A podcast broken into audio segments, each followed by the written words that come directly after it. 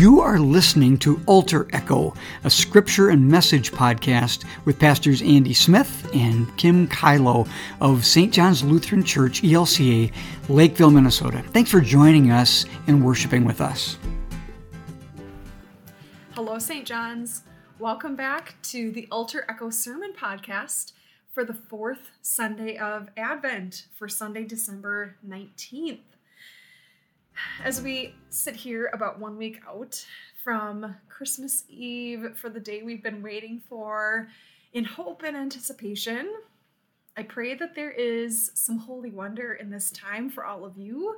I know that preparing for Christmas Eve is one of my favorite times of the year as a pastor, and it is with real joy that we are anticipating having all of you join us for worship, um, whether that be in person or on our live stream or via this podcast.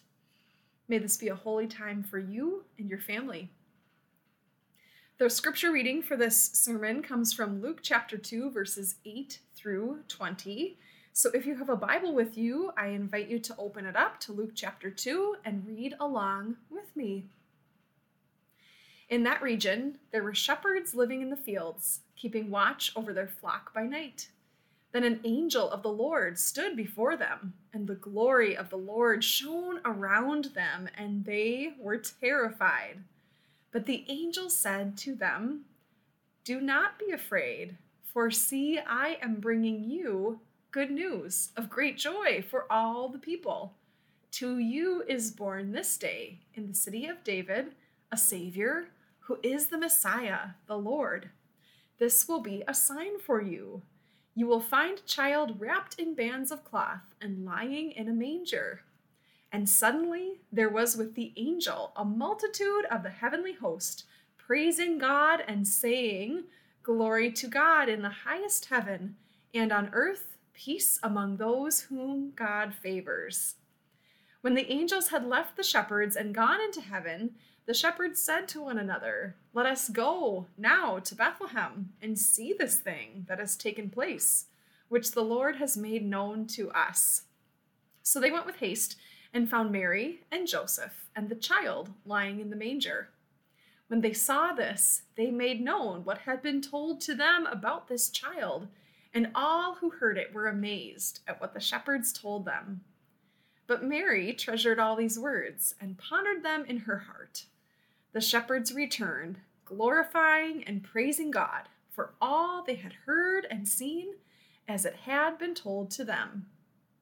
Dear friends, this is the gospel of the Lord. Praise to you, O Christ. Our family loves Christmas.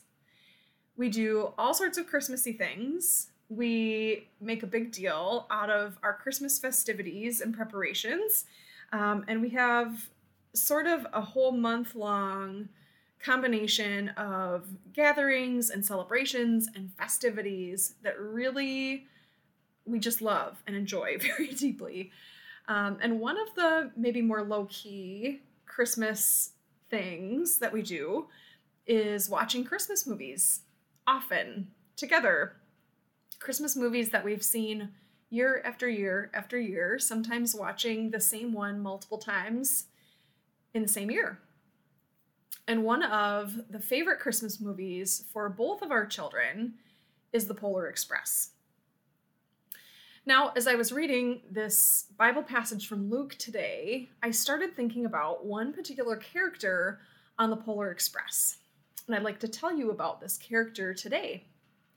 If you have not seen this movie, the basic idea is that the Polar Express is a passenger train who, on Christmas Eve, um, drives through neighborhoods and picks up children who get to go and see Santa um, before Santa leaves the North Pole to bring presents to all the children on Christmas Eve.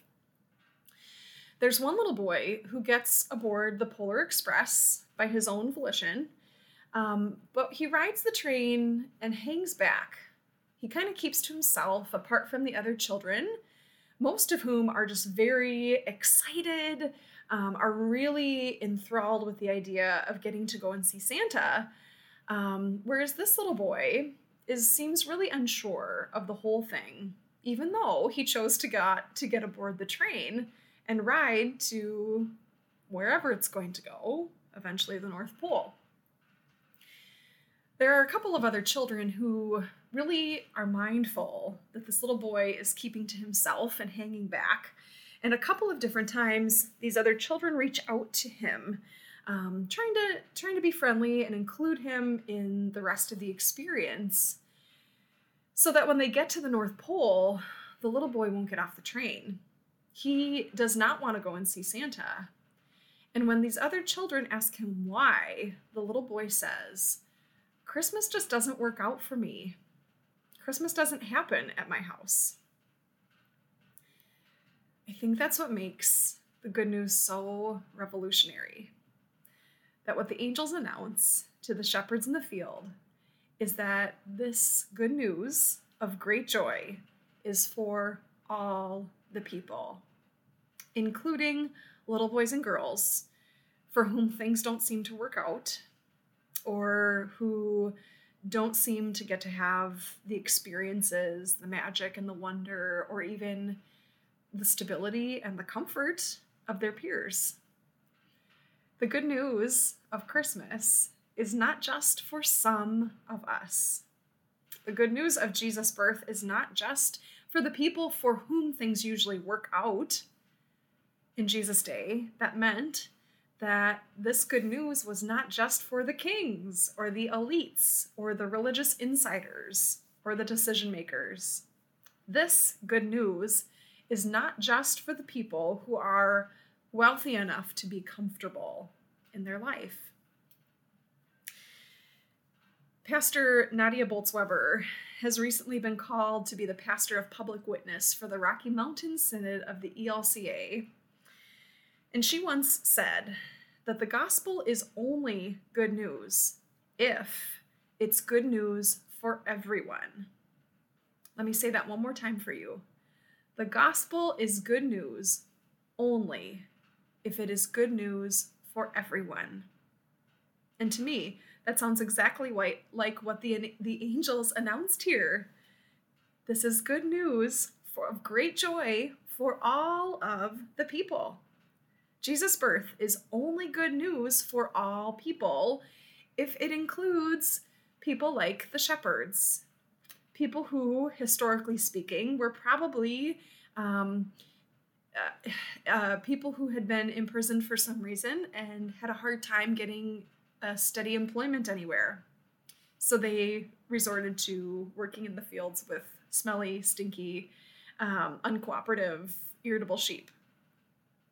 Jesus' birth is only good news for all people if it includes teen moms like Mary, or if it includes children of families fleeing unstable and unsafe political climates, like Jesus' own family. Jesus' birth is only good news for all people if it includes the bizarre guests who show up unexpected because they read from the stars and bring inappropriate gifts to a new mom when her baby is born. Jesus' birth is only good news for all people if the all includes the outliers, the misfits, the poor, and the lowly whom Mary sang about when she was pregnant. It's only good news for all people if all people includes those who are intentionally excluded from everything else. Only if it includes the social outcasts, the people with bad reputations. It's only good news for all people if that includes the black sheep and the ugly ducklings of every family.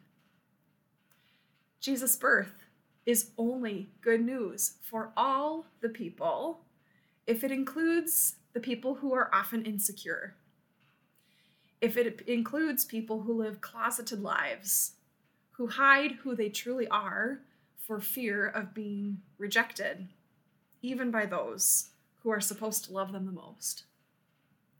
If, and I say if, Jesus' birth can be good news for all of them, then it can truly be, as the angel said, good news of great joy for all of us, for all people, and not just for some.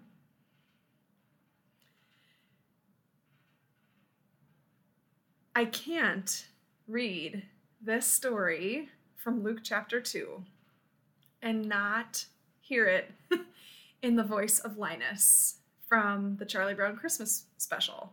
I just can't. Because I've watched that Christmas movie ever since I was a little girl, and I love the way that Linus tells it. But the thing about Linus is that he always has his blanket with him, right? His comfort object. He always carries that blanket. What do you think it might be like to live a life in constant need of comfort? Do you think such a person might live constantly with fear? Well, the angels announced, Do not be afraid. Do not be afraid, people of God.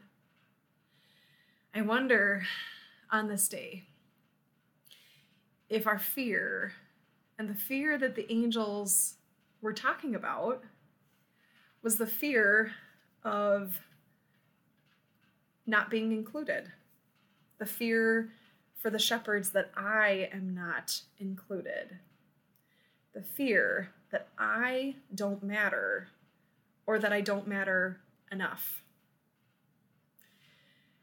People of God, the Savior of the world will be born for you. Do not be afraid. There is no one, and there is nothing on this earth, in this life or the next, that is powerful enough to exclude you from the all people who this gift is for. The Savior will be born for you. And the Savior will be born for all of us. No ifs, no ands, no buts, no exceptions. Thanks be to God. Amen. And now God's Word is alive in us again anew. And we get the blessing of being called to let it echo through us out into the world in which we live. Everyone, if you wish to give your offering now to support things like this podcast and the work and ministry of St. John's Church in Lakeville, Minnesota, I invite you to do that. Please go to our website at sjlcl.org. I'll repeat it sjlcl.org. And up in the right hand corner, you'll see a little button named Donate. Hit that button and you can give your offering to God and for the work of God in the world through this church in Lakeville, Minnesota. Thank you in advance for the gifts and the offerings that you give. And now, as we go on our way, we are sent with the blessing of peace, the benediction. Dear friends, may the road rise to meet you. May the wind be always at your back. May the sun shine warm upon your face, and the rains fall soft upon your fields. And until we meet again, till we meet again, may God hold you in the palm of his hand. God loves you, everyone. God be with you until next week.